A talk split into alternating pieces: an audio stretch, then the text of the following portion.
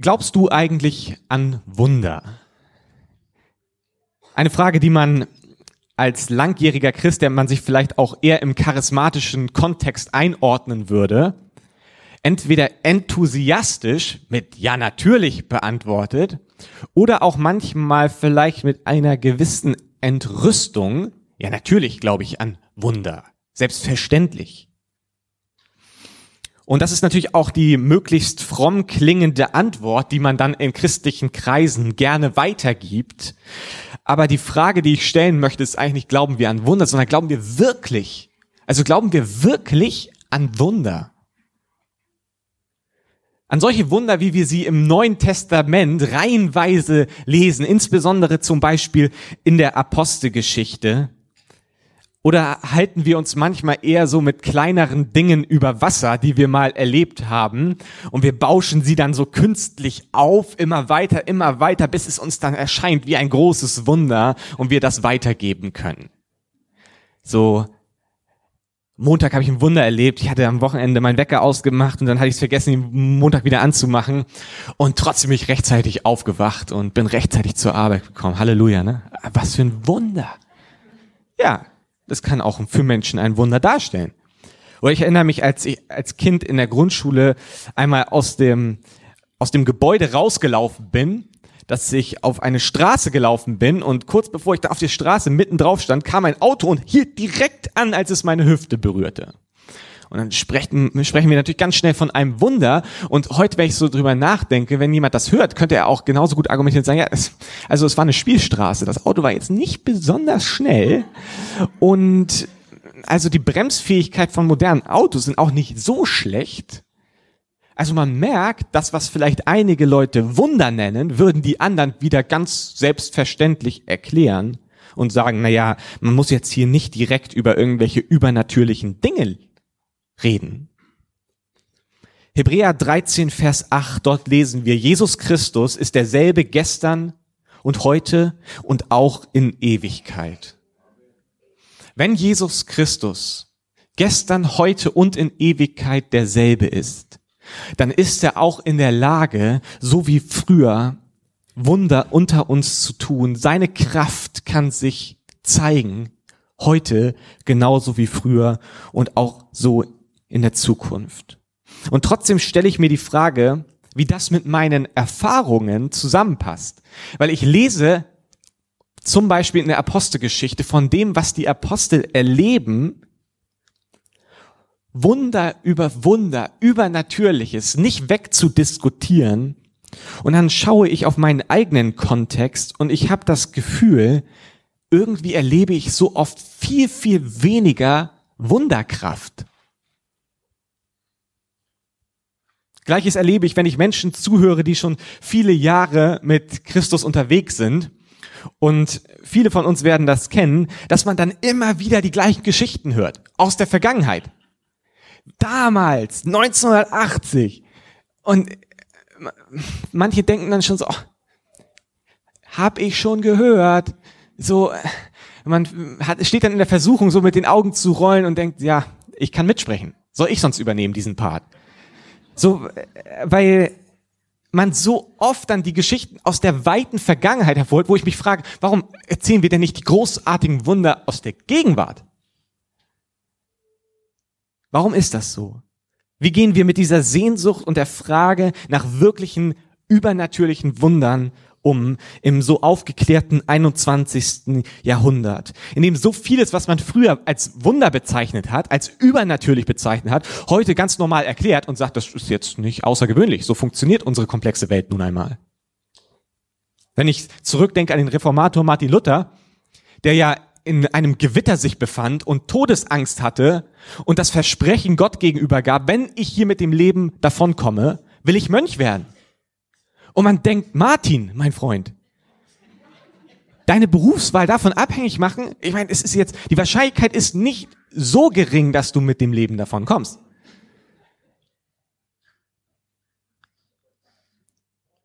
Vor einiger Zeit las ich eine Geschichte aus dem Jahr 1948 von Marcel Sternberger, die so tatsächlich auf Ereignissen beruht, die stattgefunden haben. Der gebürtige Ungar Marcel Sternberger, er war ein Gewohnheitsmensch, der jeden Morgen um 9.09 Uhr den Zug von einem Vorort nahm zu seiner Arbeit nach Manhattan. Aber am Morgen des 10. Januar 1948 entschied er sich spontan dazu, einen kranken Freund zu besuchen. Und so ging er zwar um 9.09 Uhr in die U-Bahn, aber er stieg früher aus und ging dann diesen Freund besuchen, um dann später am Tag doch noch zur Arbeit zu fahren. Und der Waggon, als er einstieg, war komplett überfüllt und überhaupt gar keine Aussicht auf einen Sitzplatz. Aber gerade als er einstieg, stand ein Mann auf und er konnte sich auf diesen frei gewordenen Sitzplatz setzen. Und er lebte schon zu lange in New York, um noch irgendwie ein Gespräch mit Menschen beiläufig anzufangen. Aber er war Fotograf und hatte diese Eigenart, in den Gesichtern von Menschen zu lesen. Und so las er den Gesichtsausdruck des Mannes neben ihm, der neben ihm saß. Und es machte ihn betroffen. Er war Ende 30 und es lag ein schmerzlicher Ausdruck in seinen Augen. Und dieser Mann, er las eine ungarische Zeitung und da Marcel Sternberger auch Ungar war, sprach er ihn dann auf seiner Muttersprache an und fragte, ich hoffe, es macht Ihnen nichts aus, wenn ich einen Blick auf Ihre Zeitung werfe. Und der Mann erschien erst überrascht in seiner Sprache angesprochen zu werden und sagte dann, nein, kein Problem, ich habe später noch die Gelegenheit, die Zeitung zu lesen. Und während der halbstündigen Fahrt dann durch die Stadt führten die beiden Ungarn ein leises Gespräch und er sagte, sein Name ist Bela. Er wurde im Zweiten Weltkrieg erst von den Deutschen und dann später von den Russen gefangen genommen. Und nach dem Krieg legte er dann hunderte Kilometer zu Fuß zurück, um zurück in seine Heimatstadt Debrecen zu kommen. Und Sternberger selbst kannte Debrecen und so unterhielten sie sich eine Weile über diese Stadt. Und dann erzählte Bela den Rest seiner Geschichte. Als er zu der Wohnung kam, wo einst seine Eltern, Brüder und Schwestern gelebt haben, stellte er fest, dass dort Fremde wohnten. Und keiner kannte den genauen Ort, an dem jetzt seine Familie sich befindet. Und als er voller Trauer wieder gehen wollte, rannte ihm ein Junge nach und rief, Onkel Bela. Das Kind war der Sohn eines alten Nachbarn, und so ging Bela in dieses Haus und er sprach mit den Eltern, und sie sagten, deine ganze Familie ist tot. Die Nazis haben sie und deine Frau nach Auschwitz gebracht. Und so gab er alle Hoffnung auf und einige Tage später zu zerstört, um in Ungarn zu bleiben, machte er sich dann auf den Weg und er kam irgendwann 1947 in die USA. Das war drei Monate bevor er Marcel Sternberger zufällig in der Bahn nach Manhattan traf. Und während er sprach, dachte Marcel Sternberger mehr und mehr, dass ihm die Geschichte irgendwie bekannt vorkam. Eine junge Frau, die er vor kurzem bei Freunden kennengelernt hatte, war auch aus Debrecen gewesen. Sie war nach Auschwitz gekommen wo ihre Verwandten in den Gaskammern umkamen. Und sie selbst wurde dann befreit und kam 1946 mit einem der ersten Schiffe europäischer Heimatloser in die Staaten. Und ihre Geschichte hatte ihn so sehr bewegt, dass er sich die Nummer aufgeschrieben hatte, weil er sie einladen wollte mal zu sich. Und eigentlich konnte es unmöglich eine Verbindung zwischen diesen beiden Personen geben. Und trotzdem begann er jetzt nervös in seinem Adressbuch zu blättern, während sich die U-Bahn seiner Haltestelle näherte. Und er fragte ihn, so hoffte er in einem beiläufigen Ton, hieß ihre Frau Maria? Bela wurde bleich. Woher wissen Sie das? Er sah aus, als würde er gleich ohnmächtig werden. Sternberger sagte, lassen Sie uns aussteigen. Er nahm ihn an der nächsten Haltestelle beim Arm und führte ihn zu einer Telefonzelle. Er stand dort wie in Trance, während Sternberger Marias Telefonnummer wählte. Und nach einigem Warten ging sie dann ans Telefon und er bat sie, beschreiben Sie mal Ihren Mann. Und sie tat es und er drehte sich dann zu Bela um und fragte, wo hast du damals in Debrecen gewohnt? Wie hieß die Straße? Und er versicherte sich auch bei Maria bezüglich dieser Straße.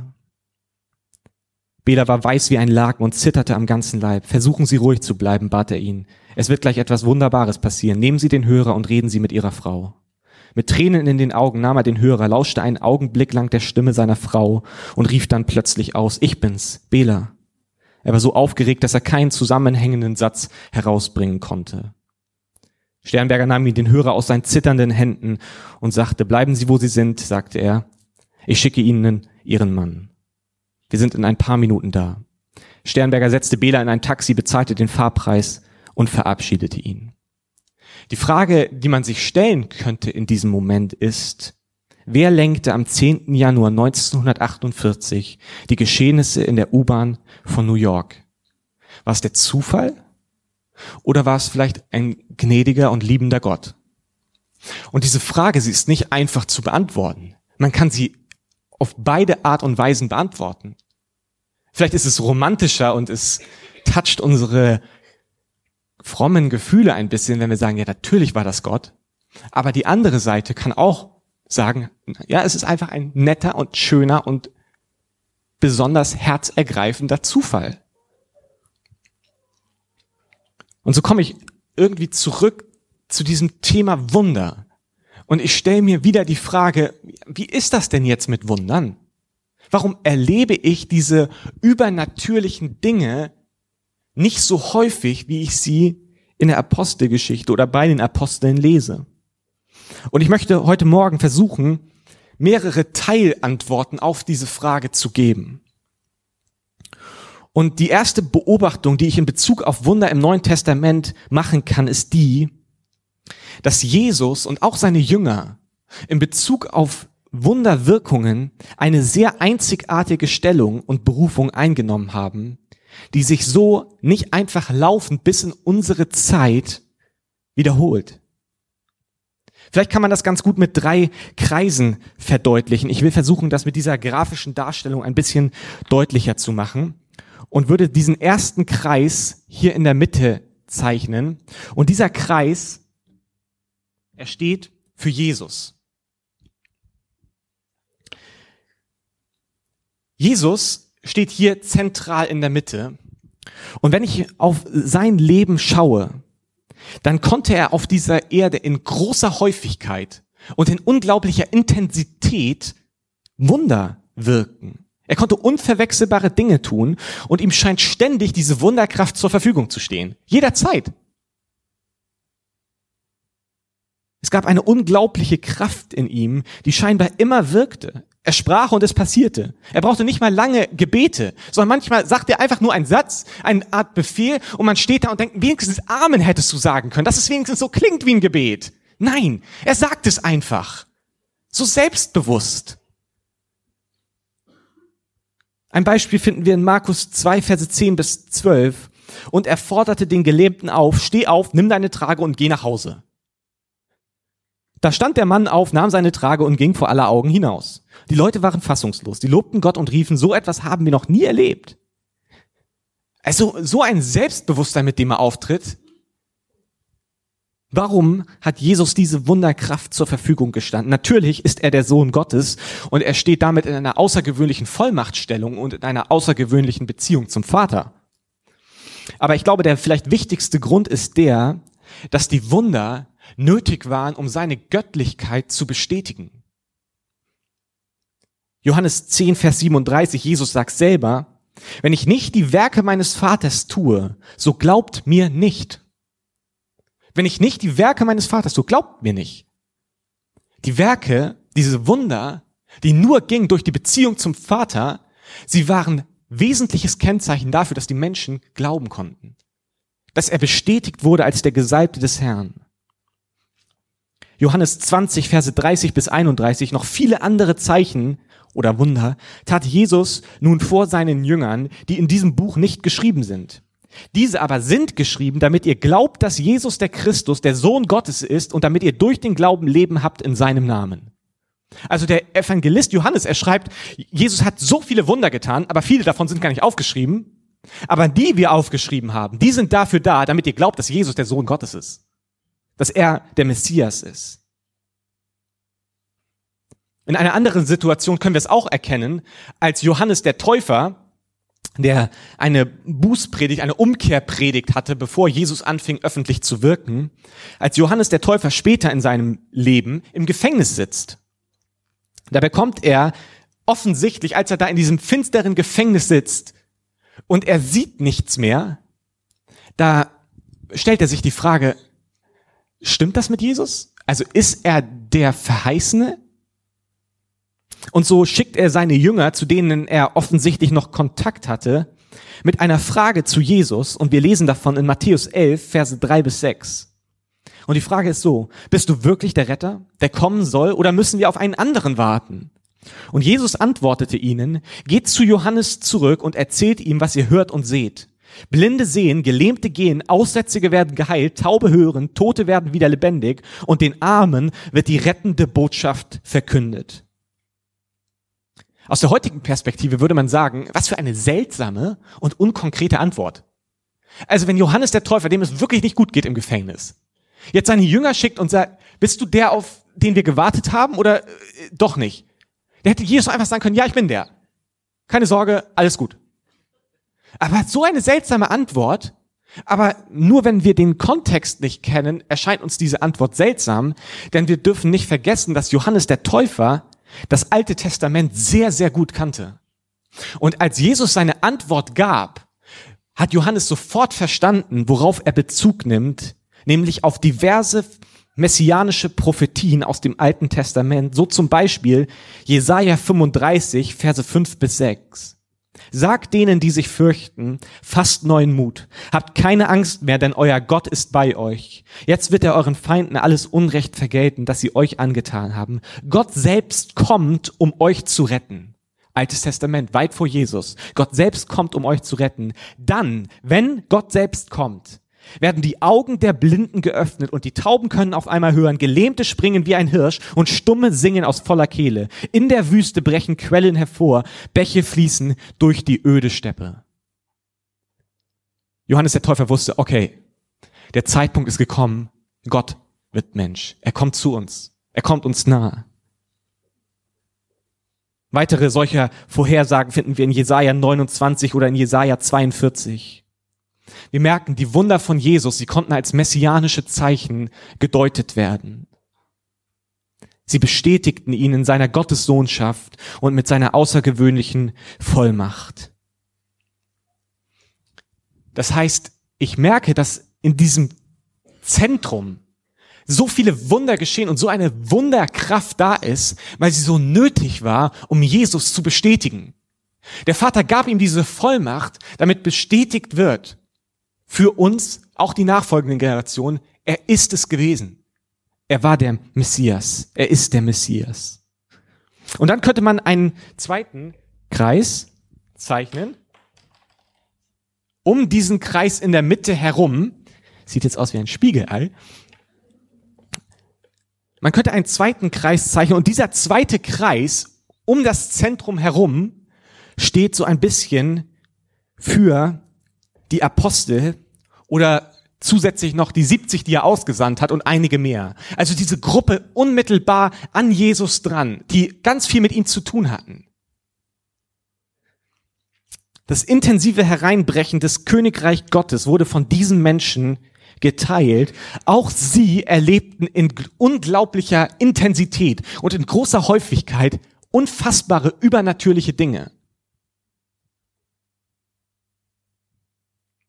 Aber doch merke ich, dass sie ein Stück weit vom Zentrum wegrücken und obwohl sie so unglaublich viel erleben, doch nicht in der gleichen Kraft, in der Jesus gewirkt hat.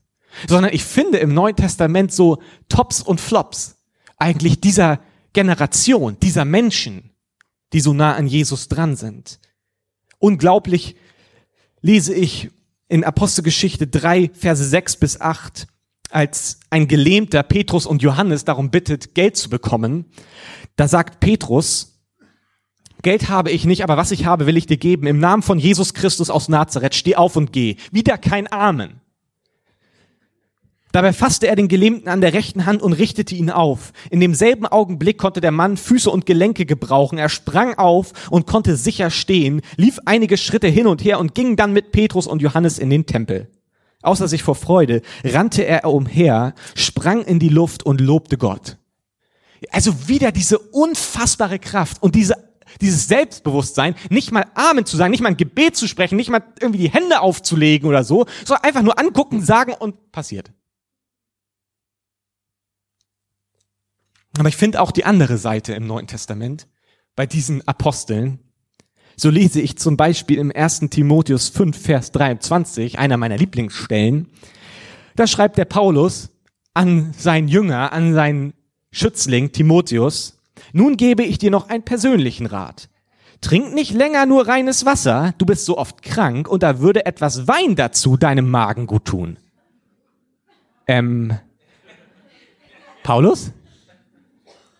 Äh, warum nicht ein vollmächtiges Gebet? Was für ein seltsam praktischer Hinweis. Er hätte doch auch irgendwie sagen können, in Jesu Namen sei gesund. Und dann braucht er kein Wein trinken. Oder ich lese im 2. Korinther 12, Verse 7 bis 8 wieder von Paulus. Er schreibt, Gott selbst hat dafür gesorgt, dass ich mir auf die unbeschreiblichen Offenbarungen, die ich empfangen habe, nichts einbilde. Deshalb hat er mir ein quälendes Leiden auferlegt. Ein Engel des Satans darf mich mit Fäusten schlagen, damit ich nicht überheblich werde. Dreimal schon habe ich den Herrn angefleht, mich davon zu befreien, aber er hat zu mir gesagt, meine Gnade ist alles, was du brauchst. Hä? Also irgendwie hat Paulus offensichtlich ein gesundheitliches Problem oder wie auch immer. Und es geht nicht weg.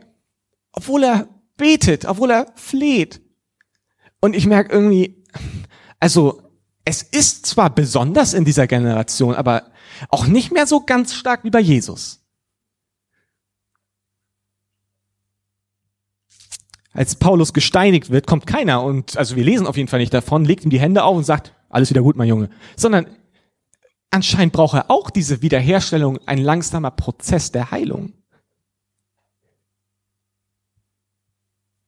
Und ich glaube, auch hier haben diese Wunderwirkungen, die wir so stark erleben bei den Aposteln, eine ganz bestimmte Funktion. Sie müssen die Autorität der Lehre der Apostel bestätigen.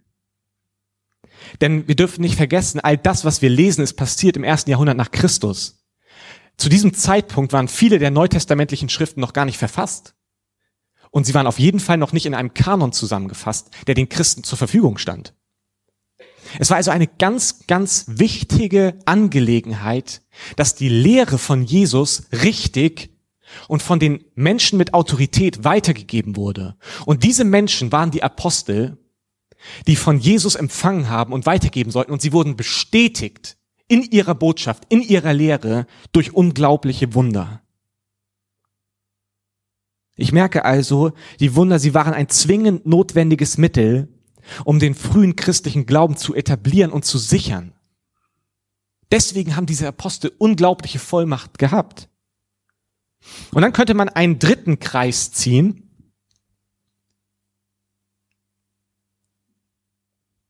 Und dieser Kreis symbolisiert vielleicht so ein Stück weit uns, die wir so an den Randgebieten dessen leben, wenn man es zeitlich betrachten würde, von Jesu wirken und leben.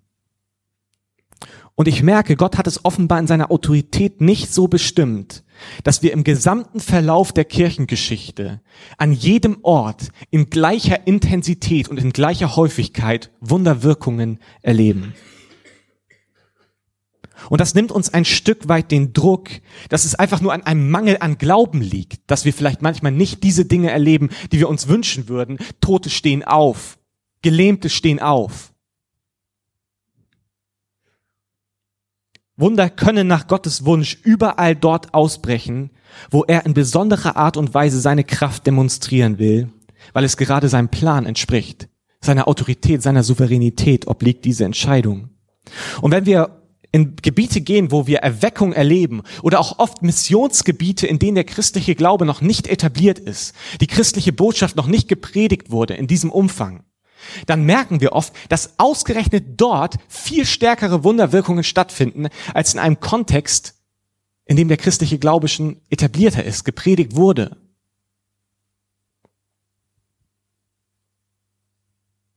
Menschen sind dort häufig offener für das Übernatürliche. Ich spreche mit Menschen, die in Missionen unterwegs sind, aber in Deutschland leben, die sagen, ich erlebe in Deutschland nicht das Gleiche an Intensität vom Übernatürlichen, wie wenn ich in die Mission hineingehe, in Länder der dritten Welt.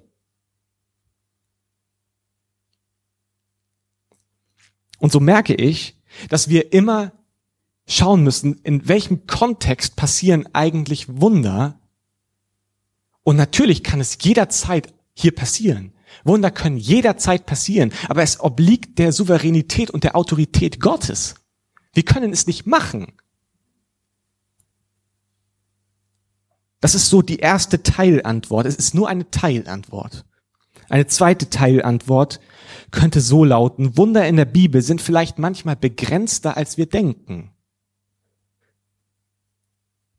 Manchmal bekommen wir vielleicht beim Bibelstudium einen falschen Eindruck davon, wie häufig Wunder passierten.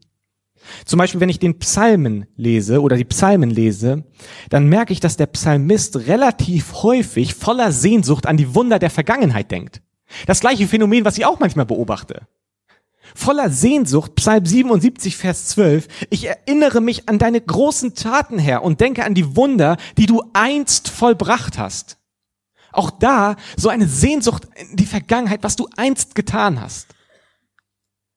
Oder Psalm 143, Vers 5. Ich denke zurück an früher, an das, was du damals getan hast und halte mir deine großen Taten vor Augen.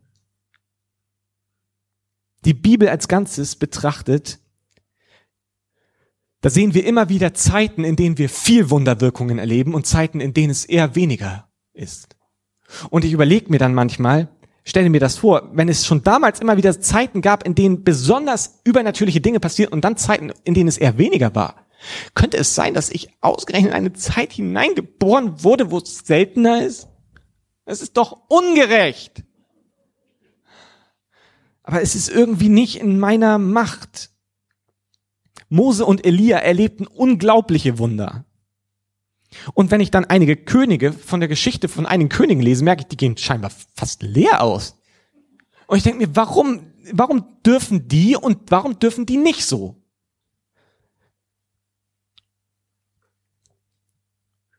Die Berichte über das Leben dieser Personen, und ich glaube auch das ist zu berücksichtigen, geben natürlich immer wieder nur einen Ausschnitt.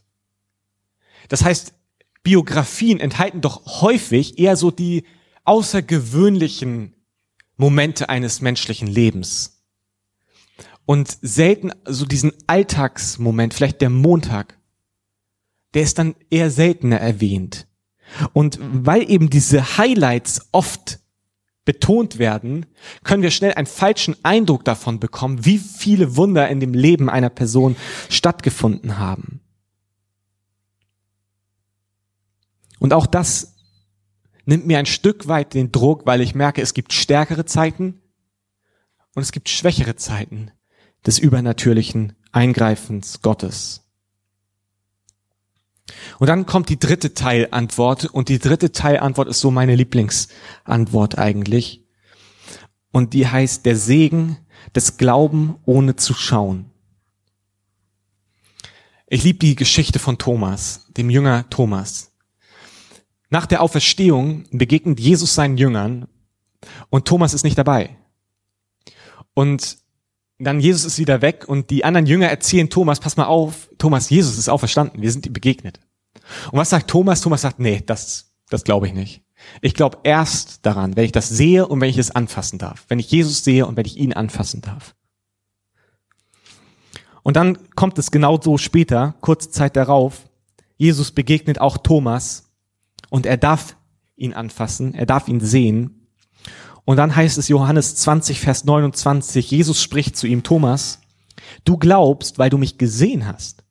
Glückselig sind, die nicht sehen und doch glauben. Ich merke, es liegt ein besonderer Segen darauf, nicht zu sehen und dennoch zu glauben. Glück oder Seligkeit wird dabei als umfassendes Heil im Sinne des biblischen Shalom verstanden. Also so umfassend, diese, dieses Glück, diese Seligkeit, dieser Frieden für die Menschen, die nicht sehen und trotzdem glauben. Das heißt nicht, dass wir gar nicht sehen dürfen, aber es könnte sein, dass wir weniger sehen. Und das obliegt der Souveränität Gottes. Und es ist nicht mein Recht zu sagen, nö, dann glaube ich aber nicht. Also ich muss schon ein bisschen was sehen, um zu glauben. Sondern zu Thomas heißt es, glückselig sind die, die nicht sehen und dennoch glauben. Ich glaube, es ist ein Kennzeichen der Reife eines Nachfolgers, genau diese Haltung zu haben. Vielleicht sehe ich manchmal weniger, als ich es mir erhoffe. Vielleicht fühle ich manchmal weniger. Vielleicht erlebe ich manchmal weniger, als ich mir erhoffe. Aber ich will trotzdem glauben. Ich will trotzdem glauben. Ich glaube trotzdem. Und das ist für uns nicht einfach, weil wir genießen die Früchte und die Vorteile der charismatischen Bewegung. Und gleichzeitig sind wir aber auch extrem erfahrungsorientiert. Das ist gut. Wir sehnen uns nach der Erfahrung und wir glauben auch, Gott kann noch heute Wunder tun. Er ist der Gott, der Wunder tut. Aber wenn es mal nicht so ist, wenn ich mal nicht die Erfahrung mache, soll mein Glaube nicht gleich kaputt gehen.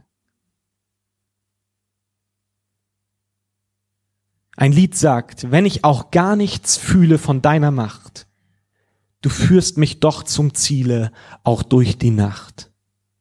Ist das nicht schön? Wenn ich auch gar nichts fühle von deiner Macht, du führst mich doch zum Ziele, auch durch die Nacht. Und es ist so ein bisschen der Rückbezug auf das, was wir in Matthäus 11, Verse 2 bis 6 vorhin von Johannes dem Täufer gelesen haben. Ich habe manchmal das Gefühl, Jesus will Johannes an dieser Stelle in eine tiefere Beziehung, in eine tiefere Nachfolge hineinführen. Johannes, ich kann es mir das so vorstellen, bildlich vorstellen, wie er in diesem Gefängnis sitzt, verzweifelt ist, vielleicht misshandelt ist, vernachlässigt ist. Es ist dunkel, es stinkt, es ist nass. Und er sitzt dort und er fängt an zu zweifeln. Warum? Ganz einfach, weil er das Wunder nicht erlebt. Er sitzt da und er wartet auf Wunder, aber es passieren keine. Und er hört nur davon. Er hört nur das, was die Jünger ihm berichten, was draußen passiert und er denkt sich vielleicht, ja, aber ich, ich erlebe sie gerade nicht, die Wunder. Was soll das? Und kurz darauf wird er geköpft.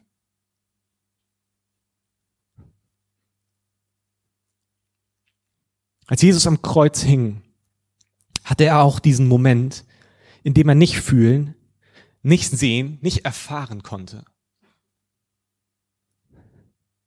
Wir lesen davon in Matthäus 27, Vers 46. Gegen drei Uhr schrie Jesus laut, Eli, Eli, lema sabachthani. Das heißt, mein Gott, mein Gott, warum hast du mich verlassen? Hatte Jesus nicht genug Glauben für ein Wunder? Ich meine, er hätte doch ein Wunder wirken können an dieser Stelle, wo er sich so alleine fühlt. Und die Antwort doch, er hatte die Kraft. Er hätte ein Wunder tun können. Er hätte von diesem Kreuz hinabkommen können. Aber ein Rettungswunder war für ihn in diesem Moment nicht vorgesehen. Es war nicht Teil des göttlichen Plans. Er musste durch dieses Leiden, durch das scheinbare Schweigen Gottes hindurchgehen, um unser Rettungswunder möglich zu machen. Ist das nicht verrückt? Manchmal würde ein Wunder den Plan Gottes zerstören. Was ist, wenn das Wunder stattgefunden hätte? Jesus wäre runtergekommen vom Kreuz und wäre dort nicht gestorben für die Sünden der Welt. Dann hätte es zwar das Wunder gegeben, aber der Rettungsplan wäre zerstört gewesen. Manchmal könnte ein Wunder den Plan Gottes zerstören. Offensichtlich ist die Souveränität und der Plan Gottes der entscheidende Faktor, wenn es um die Intensität und Häufigkeit von Wundern geht. Es ist seine Entscheidung. Wenn Gott offensichtliche Wunder in deine Geschichte hineinschreibt und für einen konkreten Zweck gebrauchen will, dann freue ich mich für dich. Und ich sage dir ehrlich, ich wünsche es mir auch. Ich wünsche es mir so sehr. Ich würde manchmal gerne mehr fühlen, mehr erleben, mehr sehen, mehr anfassen. Aber wenn es nicht so ist, dann sind wir trotzdem dazu aufgefordert zu glauben. Glaube ich heute noch an Wunder? Glaube ich wirklich an Wunder? Ja, ich glaube an Wunder. Wir glauben an Wunder. Diese Kirche glaubt an Wunder. Und diese Kirche, sie betet für Wunder. Wir beten immer und immer wieder für Wunder. Aber brauche ich Wunder, um, brauche ich sie zwingend, um glauben zu können? Und die Antwort ist nein. Ich brauche sie nicht zwingend, um glauben zu können. Denn selbst wenn ich hier und heute vielleicht nicht die Wunder sehe, die ich mir ersehne, ein Wunder werde ich auf jeden Fall sehen. Ich werde die Auferstehung erleben. Ich werde die Auferstehung von den Toten erleben. Da bin ich mir hundertprozentig sicher. Und das ist das größte Wunder. Dass Jesus für meine Schuld bezahlt hat, den Weg frei gemacht hat zum Vater und dass ich deswegen mit der Hoffnung leben darf, ich werde auferstehen.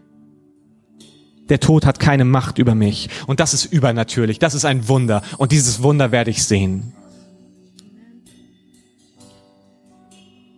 Freude an Gott und Grund zur Dankbarkeit gibt es in jedem Zustand viele Wunder oder wenig Wunder.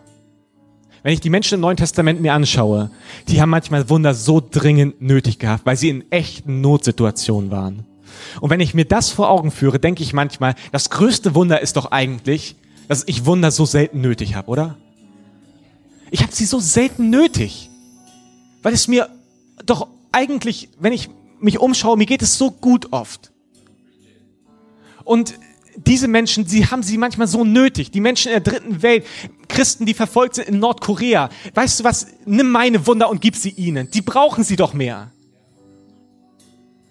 Und ich will meinen Glauben nicht abhängig machen davon, was ich sehe, was ich anfassen kann, weil die Bibel sagt, glückselig sind, die nicht sehen und trotzdem glauben. Und das ist doch eine tolle Botschaft, eine mutmachende Botschaft. Ich bete für Wunder, ich glaube für Wunder. Aber wenn sie nicht passieren, glaube ich trotzdem will ich trotzdem glauben. Das ist eine Kirche, die an Wunder glaubt und es ist auch eine Kirche, die nicht zwingend Wunder braucht, um zu glauben.